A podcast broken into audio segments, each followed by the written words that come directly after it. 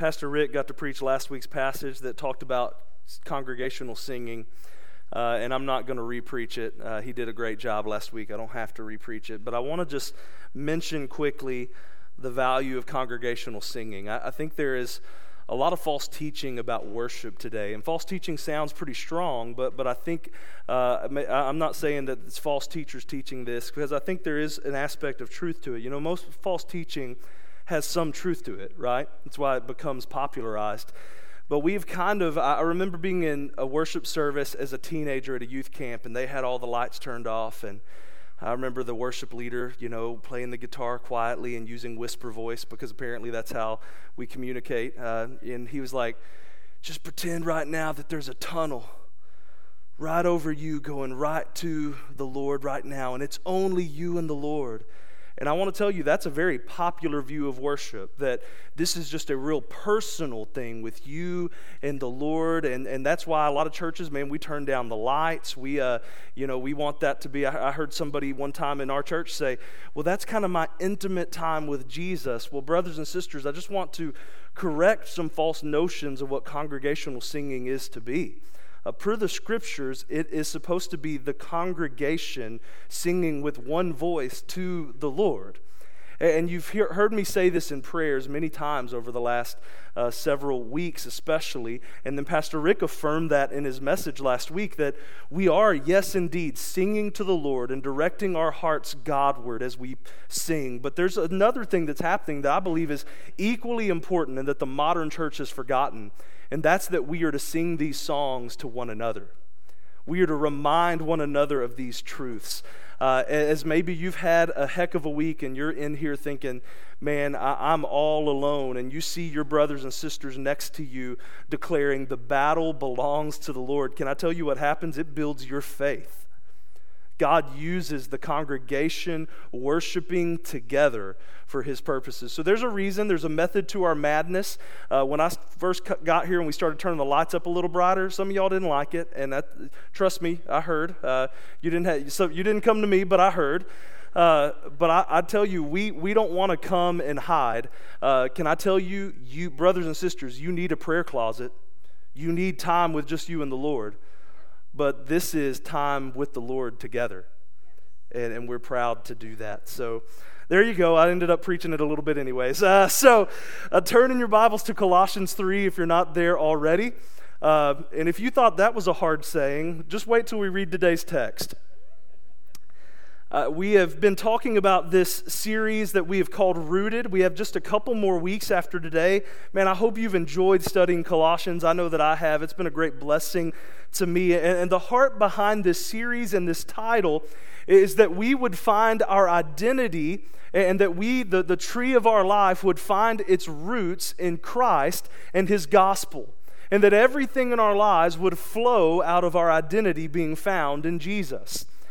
But there's a great obstacle that I think we face when we use this language of identity and finding our identity in Christ.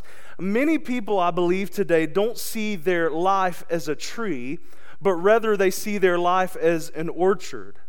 And what I mean by that is that, oh yes and amen, we have a faith tree, and that tree is very important to us. In fact, some of you would argue the faith tree in my life is in the middle. It has the center place. But then we've got, our job tree. We've got our ever-growing in our culture politics tree.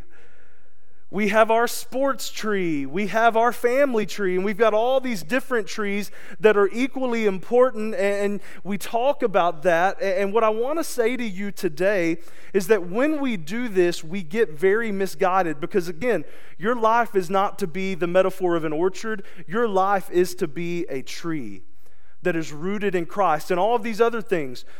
So I'm not suggesting that our theology shouldn't inform our practical lives. In fact, I'm saying the opposite. Rather than having a tree in the middle that these others learn from, I'm saying that the branches in your life ought to be the other things that you're making trees. So did you know that your political views ought to be informed from the roots up? Did you know that your family, the way you conduct your family life, should be informed from the roots up? Did you know the way you go to work should be nourished, strengthened, and literally held up by roots that are sunk down deep into the things of God? So we've been talking about how the gospel should inform our everyday life. This theological talk, the theology talk of the supremacy of Christ, has been moving in recent weeks into practical talk about how we actually live this out in our real world lives. Today's message is titled Carry-Out Gospel. And I want you to know today that the gospel of Jesus Christ is a to-go order. We are not here this morning for a theological lecture to help you get smarter and know more. No, friends, we are here as the people of God to be transformed by His presence and His word in such a way that we take the gospel with us as we go into every single facet of our lives. So in the last couple weeks, we've talked about how the gospel should change our inner disposition and how a renewed inner disposition indeed leads to outward change. And these messages they've been practical, and I said they were going to get personal, but I want to tell you today that I think they're getting even more practical and more personal as Paul is going to address a couple of big areas of our lives. So here's today's big truth. The gospel of Jesus Christ should radically reorient our home life and our work life. The gospel of Jesus Christ should radically reorient our home life and our work life. So let's get to this text, and we'll pray and ask for the Lord's help as we study it together. Verse 18 of Colossians chapter 3, and we'll read through the first verse of chapter 4. The word of the Lord says this: "Wives, submit to your husbands as is fitting in the Lord. Husbands, love your wives and do not be harsh with them. Children, obey your parents in everything, for this pleases the Lord. Fathers, do not provoke your children, lest they become discouraged. Bondservants, obey in everything those who are your earthly masters, not by way of eye service as people pleasers, but with sincerity of heart, fearing the Lord. Whatever you do, work heartily as for the Lord and not for men, knowing that from the Lord you will receive the inheritance as your reward. You are serving the Lord Christ. For the wrongdoer will be paid back for the wrong he has done, and there is no partiality. Masters, treat your bondservants justly and fairly, knowing that you also have a master in heaven." Let's pray. Lord, as we come to a text that is perplexing to us in a modern culture, even many who may think they have a firm grasp on this from years of church life may not actually know what you're saying in this text. So God, I pray for your help. I pray for your guidance as I think and speak and share the things that you have shared with me as I've studied your word. And Lord, I pray that we would just have minds fully engaged on you and your truth. And Lord, that we would be able to see your clear call today as we study your word. Thank you for the gospel.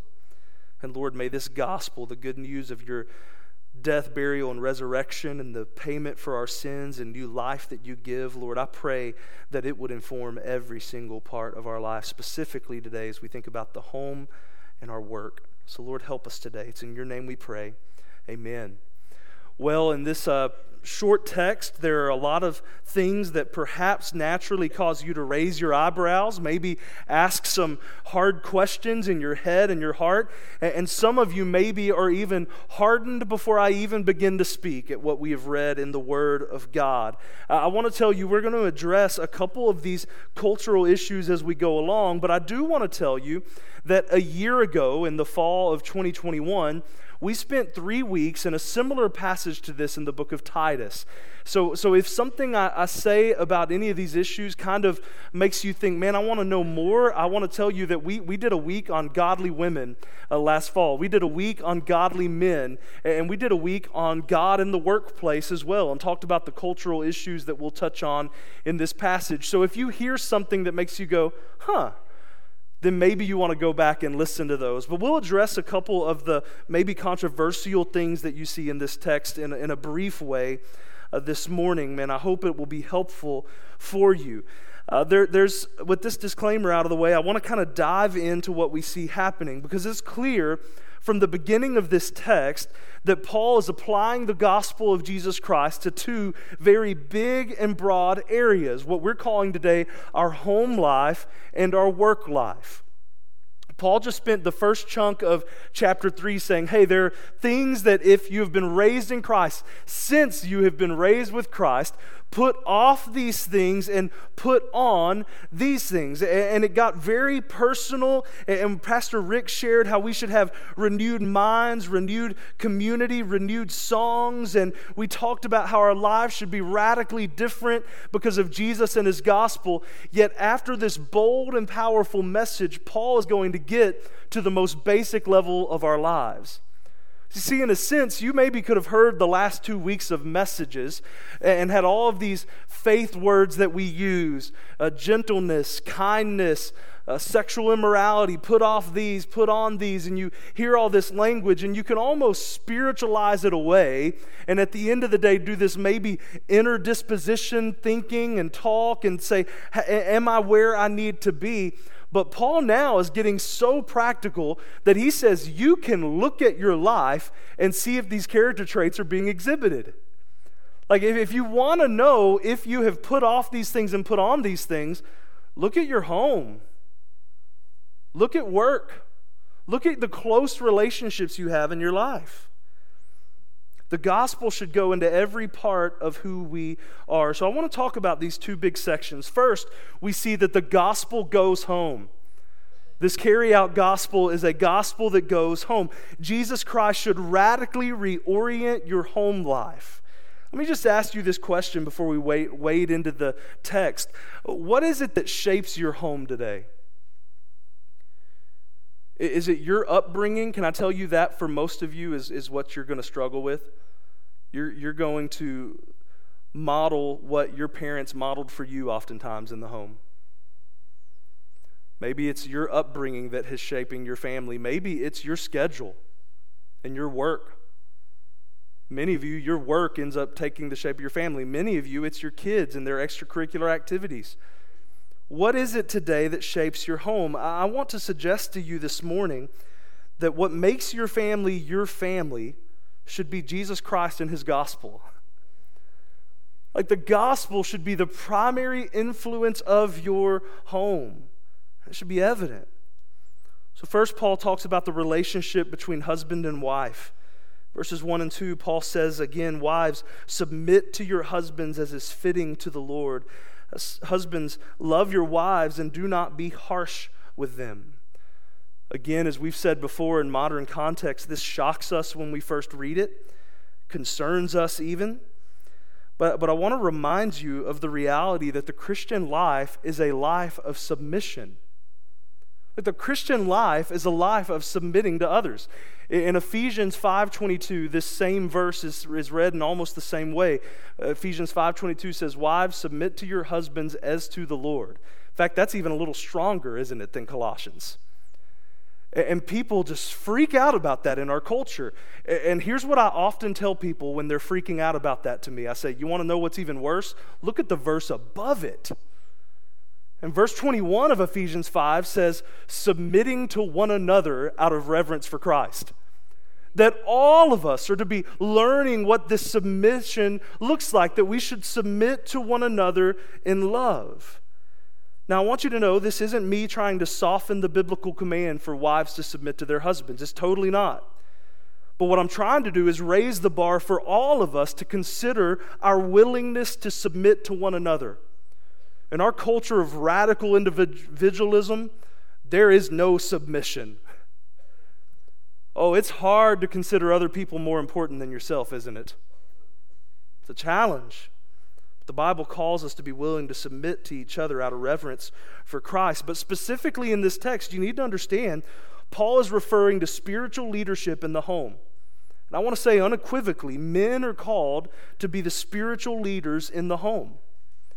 As the husband follows Jesus, the wife is called to follow him.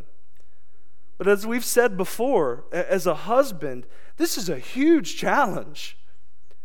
The biblical truth is that the husband should be so closely following Jesus that a wife can joyfully submit to her husband, knowing that to submit to her husband is submitting to Christ. Men, can your wife say today, I'm following you because you're following Jesus? Oh, I don't know about you, but I'm challenged by that. Y'all are just looking at me like I'm crazy. Don't you be asking your wife to submit to you if you're not submitted to Jesus, brothers. That's a model for all kinds of dysfunction. So wives, you are to lovingly submit to Jesus by encouraging and following the spiritual leadership of your husband. This text then says that men are to love their wives. In fact, again, Ephesians 5 is even stronger language. It says that we men are to love our wives like Christ loves the church. Whoa! Let me sum up how Christ loves the church. No, I can't, because I only have like 30 minutes to preach. Like, it is beyond definition how much Christ loves us. Sacrificial, leading, loving, patient, kind. Like, the love Christ has for us and his church is the love that men are to have for their wives. Oh, and this caveat not to be harsh, I think, is so important, friends. Men of God, spiritual leaders in your home, hear me when I say this. The way in which you lead matters. The way you lead matters. This is not a call for you to be the dictator of your home. This is a call to be the spiritual leader. We're not going to spend a lot of time here, but here's really the crux of this. The gospel of Jesus Christ should be on display through your marriage.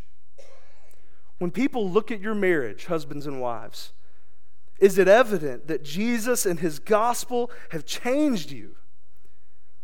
Some of you today need to have conversations this afternoon, this evening. You need to just sit down, maybe when the kids go to bed, and say, hey, are we displaying the gospel through our marriage? Husband, are you leading well?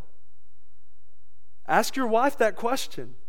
Am I leading our home spiritually? What can I do to lead our home spiritually? And wives, encourage them to step up into that role. Encourage them, help them. And then as they lead, submit to their leadership as they are submitting to the leadership of Christ. This is what a godly husband and wife relationship looks like. But we don't only see the gospel in home, in moms and dads, husbands and wives, but we see the parent and child relationship being different. Kids in the room, we see a clear command in verse 20. Obey your parents in everything, for this pleases the Lord. Obey your parents in everything, for this pleases the Lord. Guys and girls, you need to understand today that God has given you your parents to help you learn how to follow him. But also that God's given you parents so that you can see. I'm just looking at my kids. I know they're in here. Y'all listening? All right. God has given you mom and dad, guys and girls, so that you would learn what it's like to live with an authority over you. That's a hard lesson to learn. The Bible says that when you obey your parents, you are learning to obey God. This pleases the Lord. But moms and dads, I want to encourage you by noting verse 21 that specifically is addressed to fathers, but I'd say this applies to mothers as well. Do not provoke your children, lest they become discouraged. And in this call to obey their parents, moms and dads, don't beat your children down. Lead with love. It's hard to do. And I want to tell you, though, that this doesn't mean, when I say lead with love, I'm not saying abandon discipline. That's a cruel thing to do to your children. The word no should be in your vocabulary. I don't care what the mommy blog told you. Well, scientific research, according to momblog.blogspot/7345, says that sounds like a scholarly article. Oh, I've lost some friends here. But I want to tell you, friends, so much of the modern parenting gobbledygook that, hear me when I say this, will be totally changed in 20 years when your kids are raising kids, is actually teaching your children to be their own little gods, and is teaching them that there is no authority over them other than them, the sacred them. and you will raise kids who will live as if they are their own God, and our culture will continue to look like it's looking today. God has given you, mom and dad, the responsibility to teach your children how to live under an authority. You're not called to be their friend first. You are their parent. Love them, yes, but lead them, shepherd their hearts as God has called you to do. The gospel should radically reorient your home life. Let me ask you a question by way of application today. Wherever you're at, whatever your family looks like, what is the spiritual temperature of your home? What is the spiritual temperature of your home? Is it evident that Jesus has changed your relationship, husband and wife? Is it evident that Jesus is in your life, boys and girls, as you seek to obey mom and dad, as you relate to them? Moms and dads, is it evident that Jesus has changed the way that you're raising your kids? You see, the entire family dynamic should be different with Jesus at the center. Take time today to think through this. Men of the home specifically, again, I want to encourage you to lead well. No one can change the thermostat like you can. I don't mean literally. Some of you are like, amen. I'm turning it down as soon as we get home. But listen, you need to know, theologically, this is true. No one can change the home like you men. But also statistically, modern statistics and like research has showed today, like practical, non-biblical wisdom has affirmed over and over again, and practical studies have just affirmed what the Bible says, that as goes the man, often so goes the home. Oh, but listen to me, friends. I'm grateful for the many exceptions that we have in this room. Moms and single parents who have led so well, we're so thankful for you. But it still stands that the design of God is that men lead their homes spiritually. But everybody, mom, dad, kids, let Jesus radically reorient your home life. So Paul's going to pivot now. Are you okay? You still with me? I mean, we took a couple hard right turns than you expected. I'm trying to make sure we didn't sling anybody out of the back of the truck. So if we did, I'm stopping for a second so you can catch up and climb back in, all right?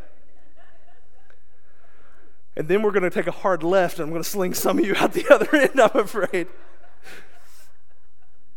So we've talked about how the gospel should reorient your home life. Let's talk about how the gospel should reorient your work life. So not only does the gospel go home, but the gospel goes to work. In verse 22, the first verse, and then into the first chapter of the first verse of chapter 4, we see these commands and truths that are related to masters and bondservants. Now, before we get practical, we need to address this, because if you had kind of a raised eyebrow approach to this passage, that is fitting and understanding. You need to understand, though, that at the time of this writing, slavery was baked into the culture of the entire world. 1 in 3 Romans was a slave. And outside of Rome, in towns like Colossae, 1 in 5 people lived as slaves. So somewhere between 20 and 33% of the population was living in slavery. Now, historians would tell us that some of these slaves were abused and treated very poorly, but what you need to know is that by and large, the context of slavery in the world at this time is completely different than what we think about when we think about slavery. Many professionals like doctors, lawyers, and managers lived as slaves, yet their lives would look a lot today like modern-day employees. And some of you are like going to run with that metaphor hard. Amen. But this relationship looked a lot like our modern workplace. So you need to understand, in this time period, slavery was a cultural reality. It was a way of life. I want to again affirm to you that the Bible is not pro-slavery. The Bible here is not seeking to give guidance on the morality of this issue at all. Rather, it is speaking into a reality that existed in culture and telling these individuals to think about the way they relate to one another. The gospel should change even that relationship dynamic. Just think about this from a practical level, guys. If those statistics are accurate, and I believe they are historically, you can find research that confirms that. This church would have been made up of 50% of the people in there would have either been slaves, bondservants, or masters. So here's what's wild. To that crowd who's like, yeah, the Bible's pro-slavery. Imagine that group of people sitting in a church and getting a letter from the Apostle Paul that said, there is neither slave nor free. Christ is all and in all. Let there be no distinctions among you, church. It's radical, isn't it? And I would just quickly say that I think the Bible was extremely pro-freedom. If you go into the letters to Corinthians, there's a passage where Paul says, if you can get your freedom, go get your freedom. Even though the slavery looked different than it looked in most contexts we think of today. So again, if you want more on that, you can go find the message from Titus last fall. But I want us to really think today about the context of our work life. And I got to tell you today, in this context, we might be more offended by the commands of how we should conduct ourselves at work than we are about the notion of slavery in the Bible. Because this is intense. And I want to really sum this up with a question. These commands that we find here are summed up with a question. Here's the question. Who do you work for? Who do you work for? And this text is abundantly clear, whether you are an employee or an employer, and in our modern context, we know that there are tons of levels in between that, right? It's clear you don't work for people, you work for the Lord. Verses 23 and 24 are so good. Look at them in your Bibles again with me. Whatever you do, work heartily. Work heartily. It's for the Lord and not for men, knowing that from the Lord you will receive the inheritance as your reward. You are serving the Lord Christ. Amen. These verses really frame this whole section. How in the world can you obey your earthly bosses even when they're not good? How is it that you can work hard without becoming a people pleaser who's just striving to climb up the ladder at all costs? How can you work without just trying to make a name for yourself? Many of you are bosses or employers and managers and leaders of people, and you may think, well how can I lead well without becoming domineering or without being a jerk? And ultimately, here's the principle. Regardless of your position, title, place, or rank, we don't work for people, we work for Jesus. This is how. He is our boss. And I want you to notice this language. It says, work heartily. Work heartily. This means that we work hard. Christ followers ought to produce good work. I think this is really important today. There's this other, so I've corrected some false notions earlier about worship. I think there's this modern thing that, well, again, we have different trees, right? So this is my work tree over here, and this is my faith tree, and they're separate. But can I tell you, the work branch belongs on our tree, and our work ought to be informed by our faith. We ought to work heartily. If you're a Christ follower, I hope that the people at your work know that you're a Christ follower, number one. If they don't, what does that say about your life? That's something to think about. But let me just ask you this. How does your faith inform your work? One of the ways it informs it is we ought to seek to do the best at everything God's called us to do. If you're a doctor and you're a Christ follower, you ought to want to be the best doctor you can be. If you're a teacher, you should want to be the best teacher. If you are a cashier, you should want to be the best cashier you can be. Not because you're trying to climb the ladder, not because you're trying to make more money, not because you're trying to make a name for yourself. No, but because you aren't working for anybody there, you're working for Jesus. Well, it's a shame to me that Christians aren't known for their best work all the time. Man, people trying to hire people in a capitalistic society ought to be like, you a Christian? Because they work heartily. They're going to do good work. But so many of us just survive at our jobs. Christ followers ought to seek to be excellent. We should work hard. We should strive to be great at what we do. Work heartily, not for our sake, not to be a good employee, but because we're working for Jesus. Do you see how this changes your work life? You say, well, Rusty, my boss is terrible. You just don't understand. That's not your boss. You work for Jesus, and you might just get an opportunity, if you work for Jesus, to share the gospel with that boss. Oh, well, Rusty, you don't understand. I'm just at a dead-end job. I don't really even have a boss. They don't even know my name. Brothers and sisters, hear me. God has placed you where He has placed you for such a time as this.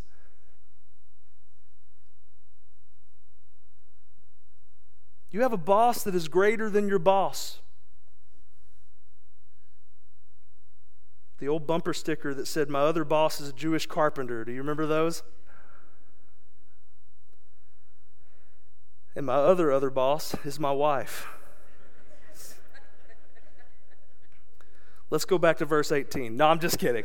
Just kidding. If Jesus is the Lord of all in your life, I want to tell you He's the Lord of your workplace. That should change the way you think about it. As we wrap this up today, I want to just mention that as I studied this passage, I was so struck by the contrast of work and home, right? Very different commands, different feel to these commands. But what I noticed is that while they're different, and Paul addresses them in different ways, the one similarity that jumped out to me is this call to change these relationships by obeying the call to be obedient to the gospel. The call of the gospel is a call to walk in obedience, and in walking in obedience, it means we change the way we interact with each other. So we said earlier that the big truth is that the gospel of Jesus Christ radically reorients our home life and our work life. I want to get at the end. This is really probably the worst way to communicate because I'm holding it for the end, but here's what we're going to do. What does this radical reorientation look like today? I want to argue that this reorientation is the same at work and at home, and here's what it is. It's moving from me-centered to others-centered. Oh, and that's hard. That's hard in a world that has taught us that it's all about you, in a culture, well, let's just be honest, even many of us as adults were raised by mom and dads that were trying to tell us that the world's all about you. We went to schools where there were posters everywhere telling us that it's all about you, right? Like we grew up in a world and promotes self above everything else. And what the Bible is going to say is the gospel radically calls us out of that and says, it's not about you. Your home life is not about you. Husbands and wives, do you want to ruin your marriage? Make it all about you. Parents, do you want to ruin your relationship with your kids? Make it all about you. Do you want to ruin your kids' relationships with everybody else in the future? Make it all about them and teach them that it's all about you. You are setting your family up for disaster. And again, I would argue we see the fruit of that in our culture today. And some of you today may see the fruit of that in your home. Jesus is inviting us to a better way. Serve your family. Play the role that God has given you. Consider others as more important than yourselves. And while that's a hard word for us, I think maybe work may be more difficult for us to think that way. It's not about you. God has placed you there so that you could work for Him. So that means work heartily, be good at your job. But listen, whatever platforms, whatever role, whatever title God gives you, use that for His glory. As God advances you, seek to advance the gospel. If Jesus is the Lord of your life, then the call of this text is to serve Him by serving others in the home and in the workplace. And I love what the text says, that the Master of all will reward us in glory. This is huge because this radical concept of radically reorienting who we are at home and in life, like this sounds crazy, this sounds radical, but can I also just bring it down for a minute and say, this is really ordinary, isn't it? Paul says, hey, let's talk about your home for a minute. What's the spiritual temperature of your home? Hey, let's talk about your work life. How are things at work? Man, when I sit down with y'all to talk, if we're drinking a cup of coffee, if we're eating dinner, if we're going to lunch together, here's what this conversation sounds like. I mean, Richard and Amy, I just had a conversation earlier. What did we talk about? We took turns saying, how's your family? How's your family? How they doing? And if we were to talk long enough, in fact, last time Richard and I visit, how's work going? And this is the real everyday stuff we talk about. And Paul says, you know this supremacy of Christ? You know this gospel that I've been talking to you about? It gets into every nook and cranny of who you are and how you live. So how are we doing today? The same normal, base level, ordinary life today, has the gospel of Jesus Christ changed that? If not, can I tell you, he stands ready to make your ordinary extraordinary when you see it through the lens of Jesus changing it all. I pray that we'll see that, feel that, and walk in that today. Lord, thank you for your word. Thank you for the clarity that you give us as we think through even complicated texts like this one. Lord, I pray that you would help us to not be hearers only of your word, but that you would help us to do it. That you would radically reorient our hearts from me-centered to others-centered so that you could reign and rule over our homes and over our work lives, God, so that we could be ready to be your people living for your glory. Oh, Lord, thank you for what you've done on the cross, and thank you for the work of sanctification that you're working in us today.